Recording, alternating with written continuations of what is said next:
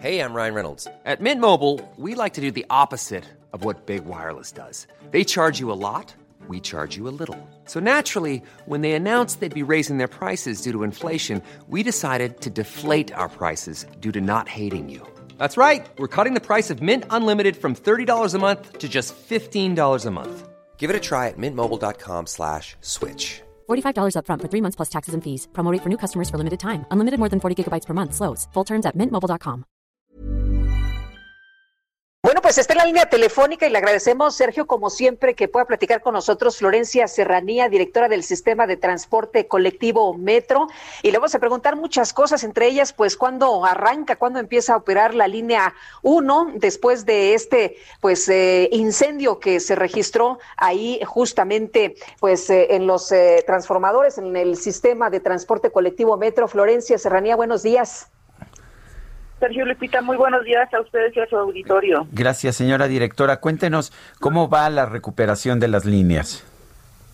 Pues estamos aquí, 14 mil trabajadores eh, a marchas forzadas para abrir el, el lunes, eh, reabrir el lunes en la línea 1 y en cascada ir abriendo la línea 3 y después la línea 2, eh, que los usuarios y los radioescuchas sepan que estamos haciendo todo lo posible por eh, reanudar el servicio que es nuestro objetivo único, reaperturar el servicio del el metro. Y si será posible, ayer veíamos que algunos usuarios daban información de eh, inundación con aguas negras en alguna de las estaciones de la línea 1.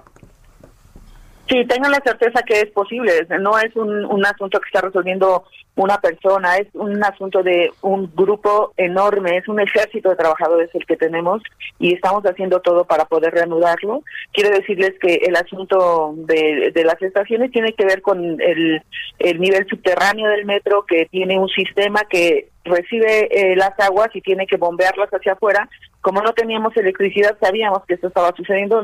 Eh, de hecho, empezamos a evacuar con plantas eh, adicionales que nos proporcionó CFE con plantas de luz para activar las bombas y mm, nos quedaron tres, estamos trabajando muy fuerte, hoy ya están a su nivel, sepan los usuarios que hoy están a nivel las estaciones, no hay ningún problema, estamos en la limpieza y sanitización de estas estaciones que fueron afectadas y e iniciaremos el lunes como tenemos comprometido. Eh, señora directora, es parte del proceso. ¿qué, ¿qué, sabemos de, de por qué se registró este incendio? ¿Quién está haciendo la investigación? ¿Qué resultados tenemos hasta este momento? Bueno, pues en este momento es la fiscalía que sigue sus trabajos, ha estado aquí desde el día del incidente con sus peritos revisando. Es fue un evento muy muy grave y, y los peritos están trabajando, le estamos dejando que sigan su debido proceso y simultáneamente pues nosotros saben que iniciamos el proyecto de renovación de esta nueva infraestructura de, buen tono desde que llegamos y pues este incidente lo que nos obliga es acelerar, acelerar esos trabajos que hoy con CFE y los trabajadores del metro hemos demostrado que podemos hacerlo. Un trabajo que hubiera llevado probablemente seis o siete meses se hizo en diez días. Entonces, pues en eso estamos. Justamente eh, estamos en la reactivación ya de la modernización del metro y dejemos a los peritos y a la aseguradora determinar cuál fue la causa de este accidente que no es menor por no es menor. Eh, Florencia, el, sistema de comunicación está trabajando eh, de manera adecuada en lo que estamos viendo en estos momentos de las líneas que sí están operando y cómo va a trabajar pues la nueva línea, eh, porque veíamos algunos de los trabajadores hablar por los celulares. ¿Hay un sistema más sofisticado que este? Sí, tenemos nuestro sistema de comunicación Tetra que había estado abandonado desde hace dos años y que le invertimos muchísimo dinero el año, el 19 y el 20 y hoy funciona y funciona muy bien.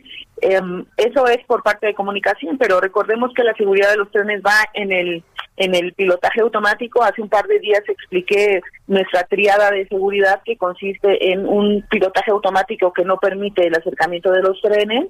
Dos, el sistema de telemetría que también fue desarrollado en el metro por trabajadores del metro y que está, ha estado en, en, pruebas desde hace ya casi un año y que tiene que ver con la posición de los trenes y el comportamiento de cada uno de los trenes. Este es un plus que no teníamos anteriormente y la el sistema Tetra de seguridad de radio que es una un, una em, comunicación bidireccional que permite la comunicación con todos los que estamos involucrados en la operación. Entonces, el usuario debe tener la certeza que estamos saliendo con seguridad y pues también aquí aprovechar, em, Sergio y Lipita, que pues se ha hablado mucho de, de, que no hay mantenimiento en el metro y quiero desmentirlo categóricamente porque justamente porque ha habido mm, presupuesto no para frivolidades, para mantenimiento, para refaccionamiento, como lo marcan nuestras cláusulas del capítulo, nuestras, eh, nuestro capítulo 2000 y 2961, hemos tenido 58% más y 62% más que en el 2018. Simplemente el año pasado tuvimos 1.910 millones de pesos para materiales y suministros y 1.200 millones para refacciones, que es muchísimo dinero que hemos metido todo, todo a mantenimiento. Entonces, el, aquí la pregunta es, bueno, ¿y cómo el usuario puede saber que es cierto que lo estamos metiendo? Pues porque ahí están los resultados. Hemos bajado averías en un 28% en dos años, hemos mejorado la fiabilidad de los trenes, hemos mejorado la situación de las vías. Recordemos el tiempo que se hacía antes en línea 3, el olor a zapatas, esos ya son cuestiones particulares que eh, muy de vez en cuando se, se dan, porque el metro es muy grande, pero que el usuario sepa que todo lo que estamos haciendo es en materia de del servicio y de la seguridad y, y de y, de que lleguen a sus destinos más rápidamente. Falta mucho, por supuesto, pero estamos trabajando, hemos iniciado el programa de modernización y todo lo que hemos hecho va en relación a la modernización del suministro de energía justo el incidente que se tuvo de un equipo de 52 años que iniciamos hace dos años, modernización, la modernización de línea 1 con nuevos trenes, nuevo pilotaje automático, nuevas vías, la sustitución de escaleras que pues eran una queja continua de los de los usuarios y que hoy arrancamos con 23 escaleras en que en, que no funcionaban diariamente. Y hoy eh, cerramos al al 2020 con seis escaleras únicamente. Y vamos por más, vamos a, a mejorar, que tengan la certeza los usuarios que les vamos a entregar un metro mejor del que recibimos.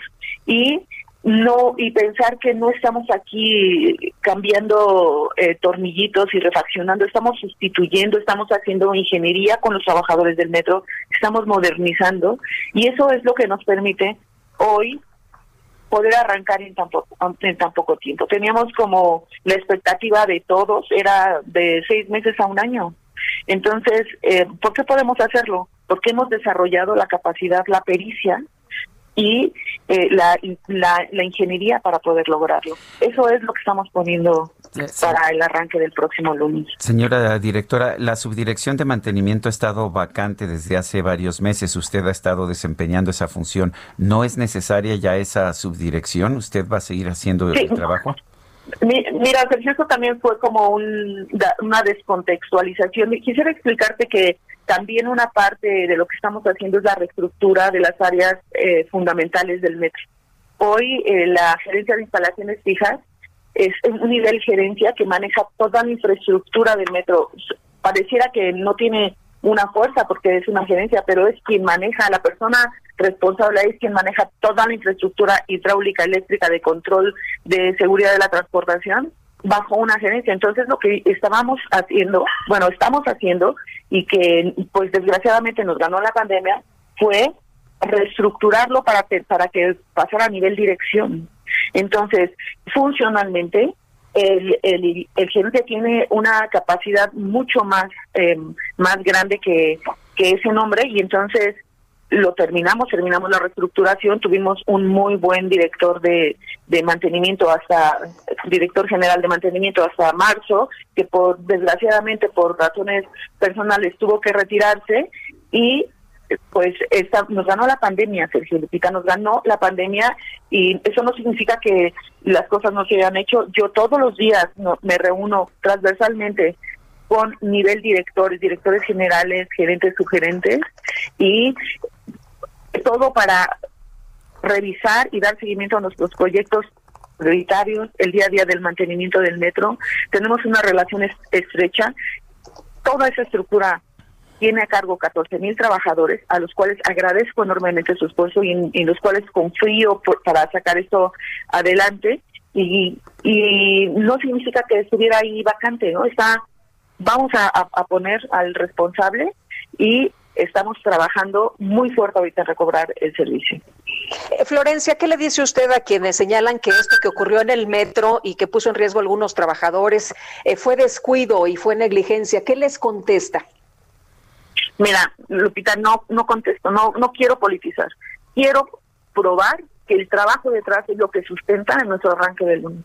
Eso es lo que quiero decirle a los usuarios, que somos 14 mil trabajadores que hemos estado trabajando arduamente durante dos años para que con ellos, con esos 14 mil trabajadores, podemos ir al arranque. Y entonces, bueno, pues ya lo discutiremos una vez arrancado. No, no, no quiero politizar en ese.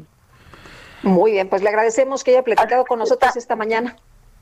También eh, quisiera aquí eh, brevemente eh, me he hecho de compromisos de pues agradecer a CFE y a sus trabajadores que han estado aquí en un esfuerzo que va a la historia, porque haber levantado una subestación en 10 días pone sobre la mesa la verdadera ingeniería de nuestro país, de trabajadores mexicanos.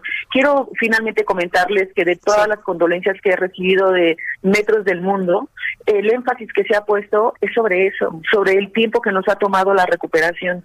Es ahí está el incidente, la fiscalía va, va a saber qué es lo que sucedió, pero a nosotros nos toca recuperarnos y pensar que lo único que nos mueve es de, pues devolver el servicio a los usuarios que sabemos cuánto les cuánto les les pues les afecta es, que es muy importante no se mueven millones de personas. entonces el lunes ya estará operando. Perdone el lunes entonces ya estará operando. El lunes el lunes hablamos platicamos. El lunes estará operando. Muy bien gracias Florencia. Sí. Es Florencia. Muchas gracias, Sergio Lupita, a todo el auditorio. Es Vamos al lunes a abrir. Es Florencia Serrano. Perfecto, estaremos atentos. Even when we're on a budget, we still deserve nice things. Quince is a place to scoop up stunning high-end goods for 50 to 80% less than similar brands. They have buttery soft cashmere sweaters starting at $50, luxurious Italian leather bags, and so much more. Plus, Quince only works with factories that use safe, ethical, and responsible manufacturing. Get the high-end goods you'll love without the high price tag with Quince. Go to quince.com/style for free shipping and 365-day returns.